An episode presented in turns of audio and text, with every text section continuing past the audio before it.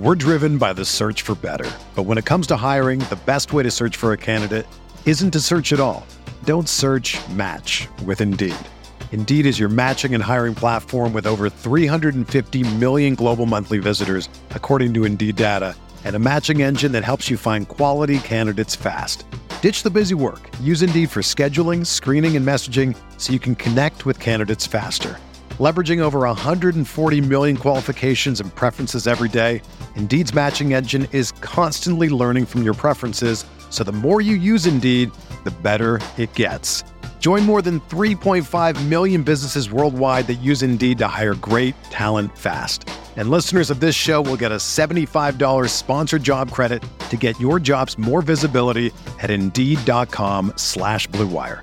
Just go to Indeed.com slash BlueWire right now and support our show by saying that you heard about Indeed on this podcast. That's Indeed.com slash BlueWire. Terms and conditions apply. Need to hire? You need Indeed.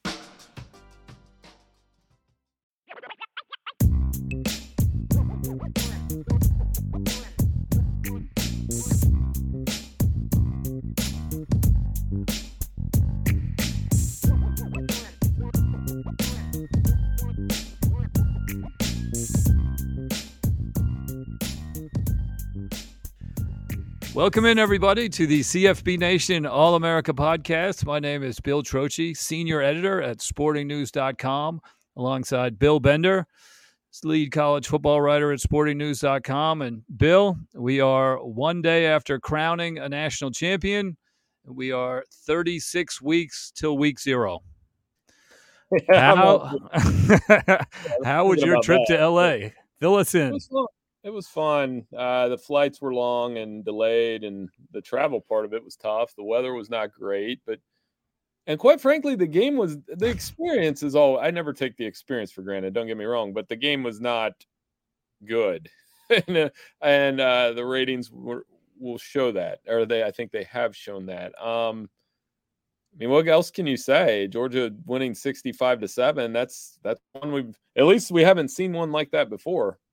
Yeah, I, I won our confidence contest. I think I had TCU plus 58, didn't I? If I we, we got to go back and listen to that. Yeah. um, I'll push back on that a little bit in that, you know, the, the game was so boring and this and this and that. And a, a boring game is 27 to 6. Okay. Last night, we saw greatness. We saw record setting performances. We saw something very memorable we saw a team put its stamp on on on history, really, uh, establishing a dynasty, taking the torch, making a loud as loud a statement as you can possibly make on the biggest stage that you can make. So, while obviously it was over early, I do think there was something to watching such a great team play at such a high level. We're driven by the search for better. But when it comes to hiring, the best way to search for a candidate isn't to search at all. Don't search match with Indeed. Indeed is your matching and hiring platform with over 350 million global monthly visitors, according to Indeed data, and a matching engine that helps you find quality candidates fast. Ditch the busy work. Use Indeed for scheduling, screening, and messaging so you can connect with candidates faster. Leveraging over 140 million qualifications and preferences every day, Indeed's matching engine is constantly learning from your preferences, so the more you use Indeed, the better it gets.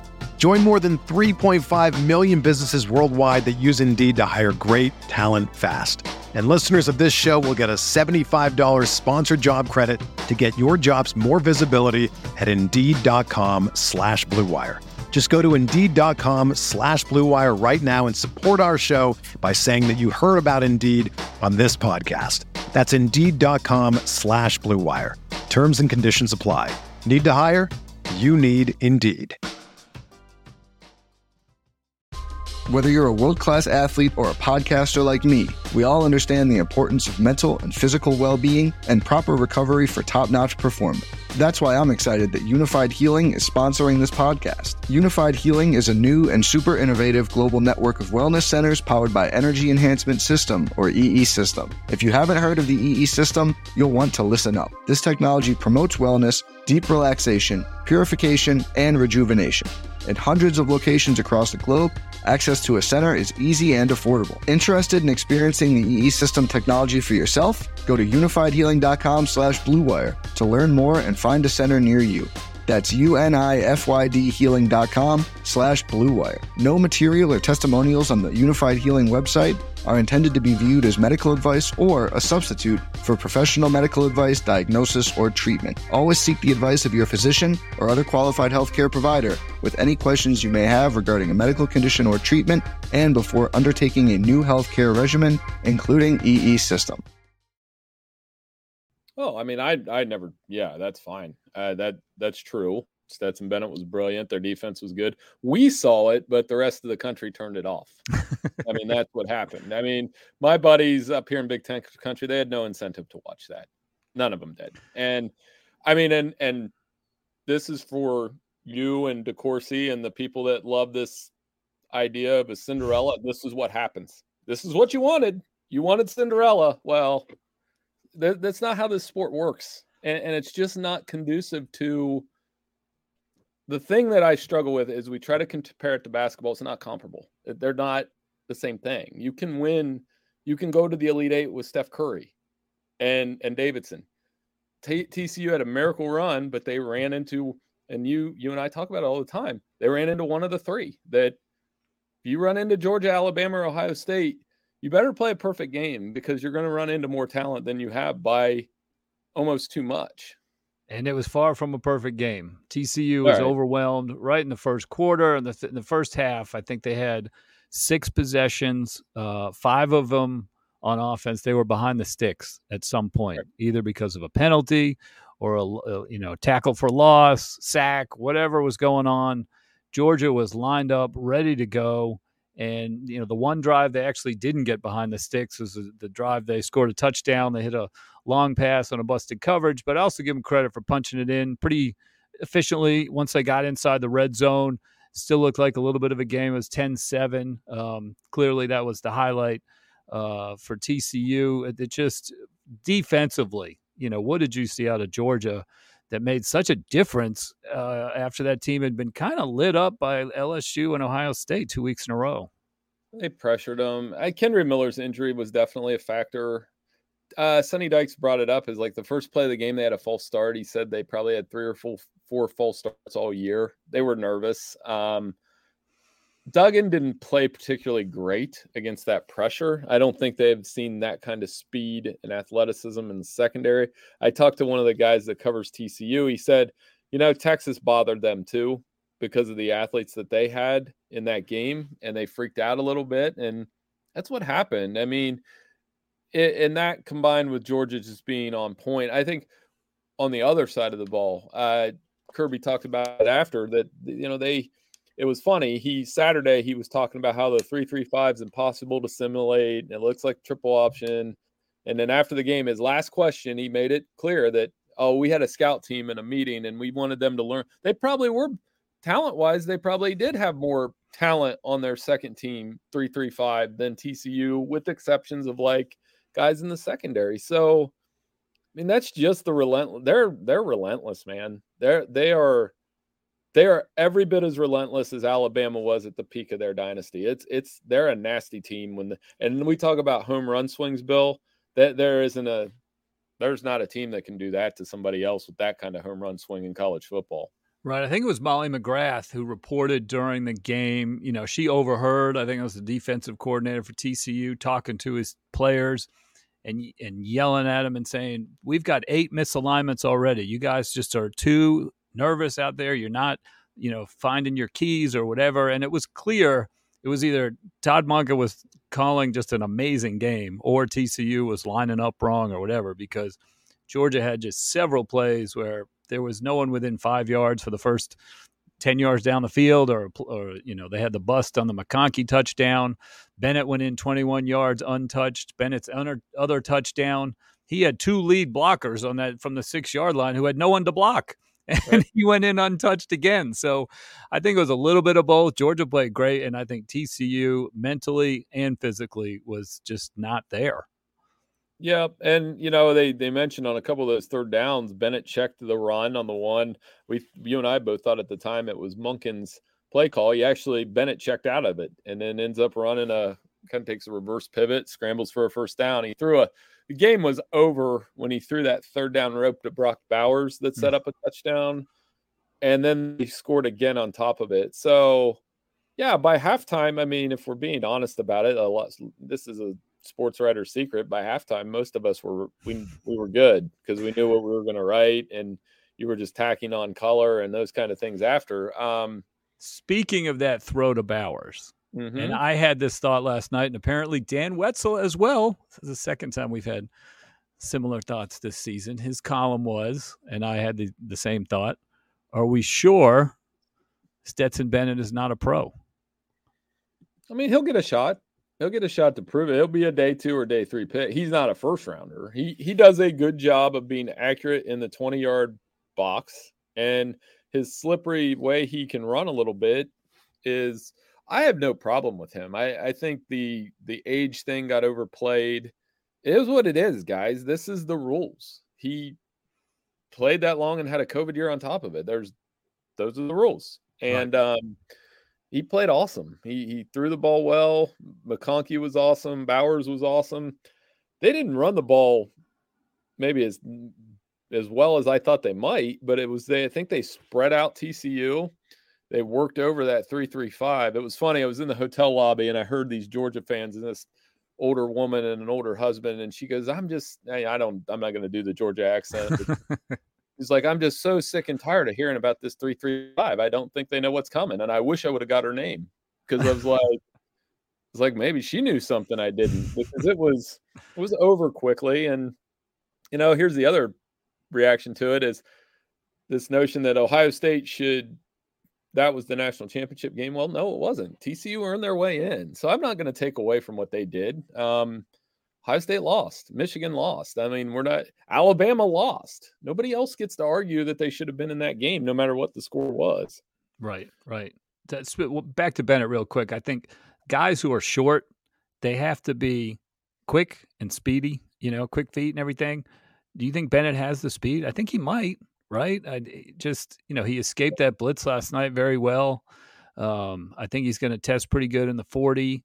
Uh, he's not overly big, uh, but has proven durable enough. I don't know how much he's gotten hit necessarily, but um, the the shorter guys they need the mobility, and the question is, does Bennett have enough to you know be a spot starter here and there in the NFL?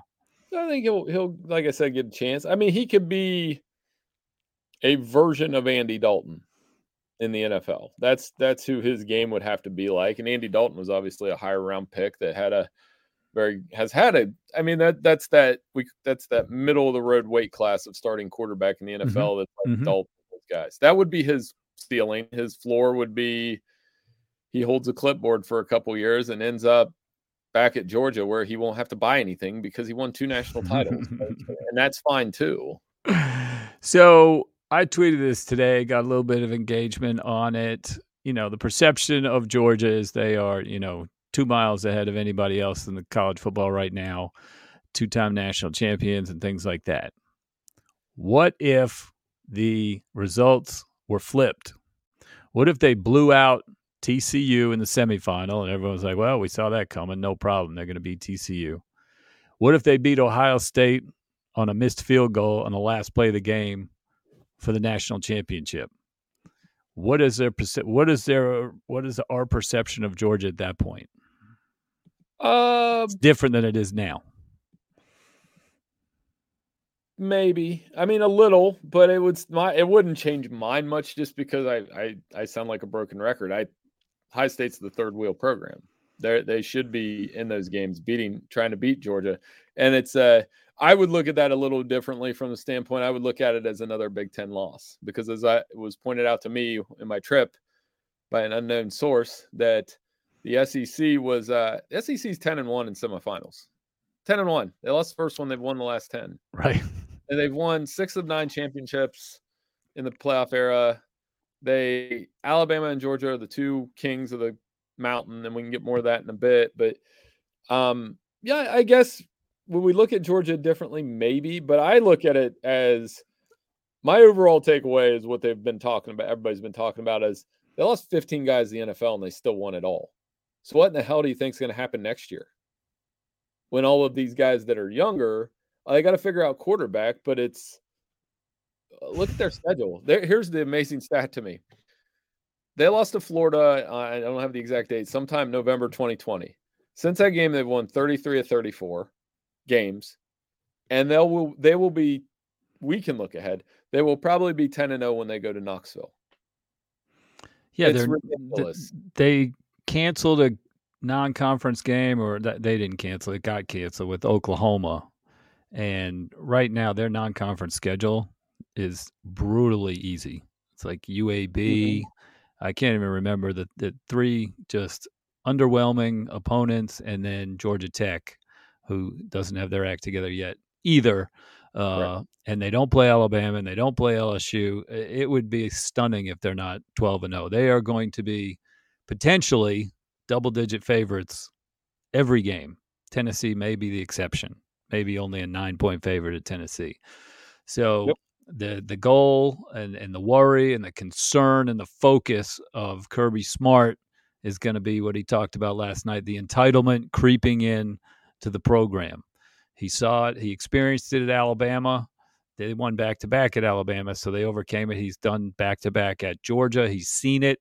I asked him about it before the Peach Bowl, and he talked about how this year's team had so many new players and so many new roles that it didn't necessarily feel like they were just playing it back. Same guys, same roles. It was it was the hunger was still there. Next year, a little bit different.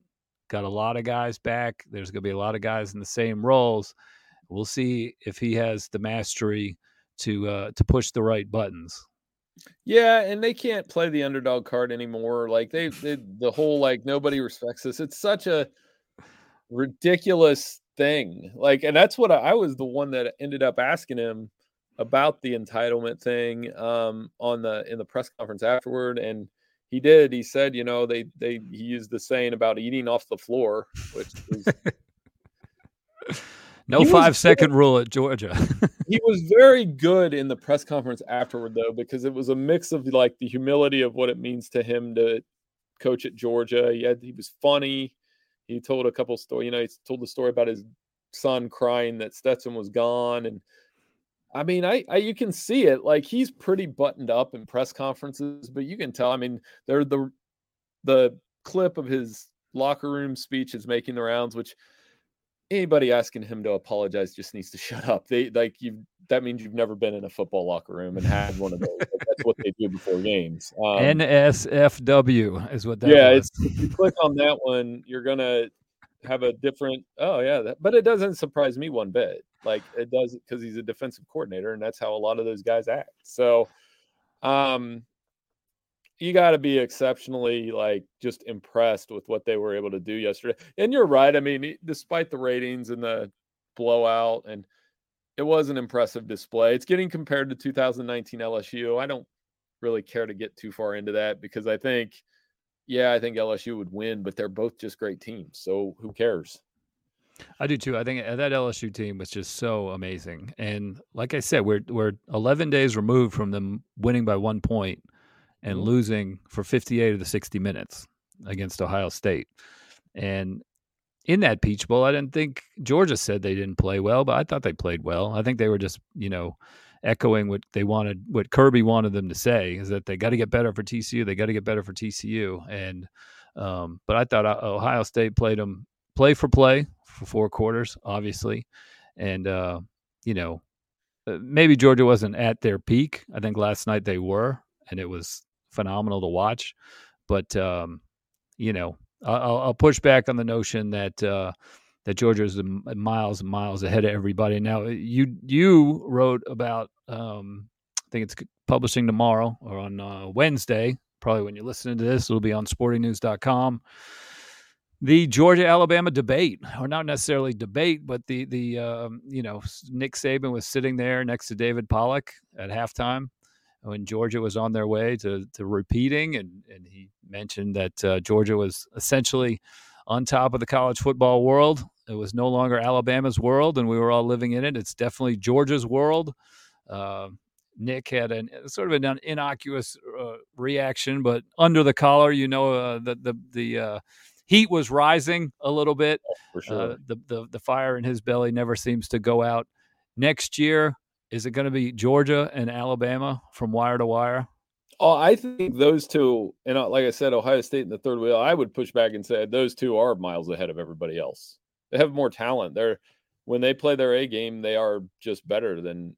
And I know Alabama lost two games. I understand that, and LSU and Tennessee can compete, but I mean, I don't see anybody. I they've got to both figure out quarterback, but that's the biggest storyline of the next season. Is would Kirby get a third one in a row? First team to do it since Minnesota in the 30s when they wore. I don't know. I, I think they wore leather helmets then. Um, it would be the third of the college football playoff era. If they catch Alabama in the playoff, there might be a rubber match. There might be another SEC championship game and both teams have the schedules to do it. So, I yeah, I don't, I don't, I may like I said, three and a half. Pro, there's three and a half programs to me that can win the national title. Three and a half. It's Alabama, Georgia, Ohio State, maybe LSU. I, and I took Clemson off the list because I don't think they can anymore. So that's it is what it is. It's it, you can uh, either you can appreciate it and understand that, or you can like say, well, I like I don't think Michigan can win it. Maybe next year, maybe, but I don't even know if Jim Harbaugh is going to be there. So I, Georgia, Alabama will dominate the headlines. The the funny thing is they they've never got to that SEC championship game with with matching 12 and 0 records. I've I've written that story several times and you know, maybe next year they both like I said though, they're they're going to both have to figure out the quarterback position. That's pretty important. When you need mealtime inspiration, it's worth shopping Kroger, where you'll find over 30,000 mouthwatering choices that excite your inner foodie. And no matter what tasty choice you make, you'll enjoy our everyday low prices, plus extra ways to save, like digital coupons worth over $600 each week. You can also save up to $1 off per gallon at the pump with fuel points. More savings and more inspiring flavors make shopping Kroger worth it every time. Kroger, fresh for everyone. Fuel restrictions apply. This is the story of the one. As a maintenance engineer, he hears things differently.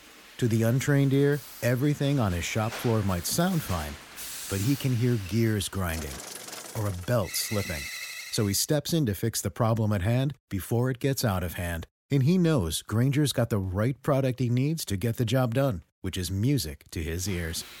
Call, clickgrainger.com, or just stop by. Grainger, for the ones who get it done.